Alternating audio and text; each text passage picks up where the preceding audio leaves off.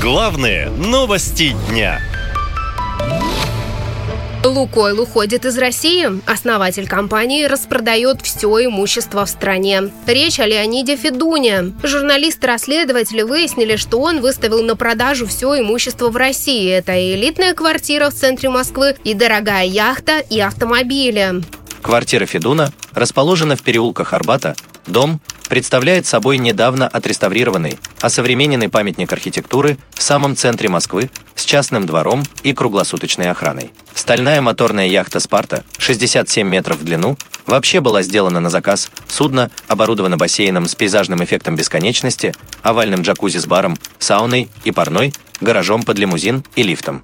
К слову, год назад Федун продавал и другие свои активы – футбольный клуб «Спартак» и стадион «Открытие Банк-Арена», а также покинул пост вице-президента «Лукойла», рассказывает финансовый эксперт Сергей Князь. На самом деле он с 91 года участвовал в создании «Лукойла» и с 94 был его вице-президентом. Вот только в прошлом году он пост покинул, шутил, что идет на пенсию, но акционером компании «Федун» остался. А то некоторые так преподносят информацию, будто он теперь с Лукойлом не связан вовсе. Очень даже связан. Не знаю, может компания разваливается, беднеет, вот он и готовит почву.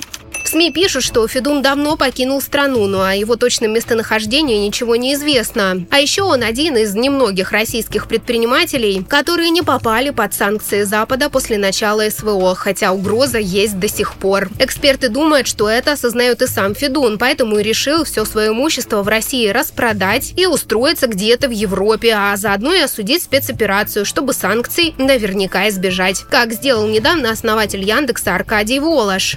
Несмотря на то, что с 2014 года я не живу в России, я понимаю, что и на мне есть доля ответственности за действия страны. Было много причин, по которым мне приходилось молчать. Можно спорить о своевременности моего заявления, но не о его сути. Я против войны. И это далеко не первый подобный случай. Законодателем такой моды среди российских бизнесменов стал Олег Тиньков. Причем настолько успешно, что Великобритания недавно сняла с него все санкции, сославшись на его антивоенные заявления. Тогда же Тиньков призвал других бизнесменов, цитирую, «перестать быть трусами». В частных разговорах там и Мельниченко, и там и Галицкий, там, и там, сказать, партнеры Абрамовича, там, далее, так далее. Они все говорили то же самое.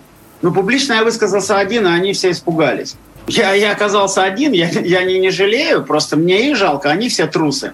Потому что, конечно же, они все ненавидят Путина, конечно же, они все против войны, но они просто боятся. Мне их жаль. Очевидно, что власти терпеть такого не будут, а Федун, если пойдет по стопам Тинькова, автоматически потеряет в стране все свои активы. Но, кажется, комфортная жизнь в Европе дороже. Наша лента. Коротко и ясно.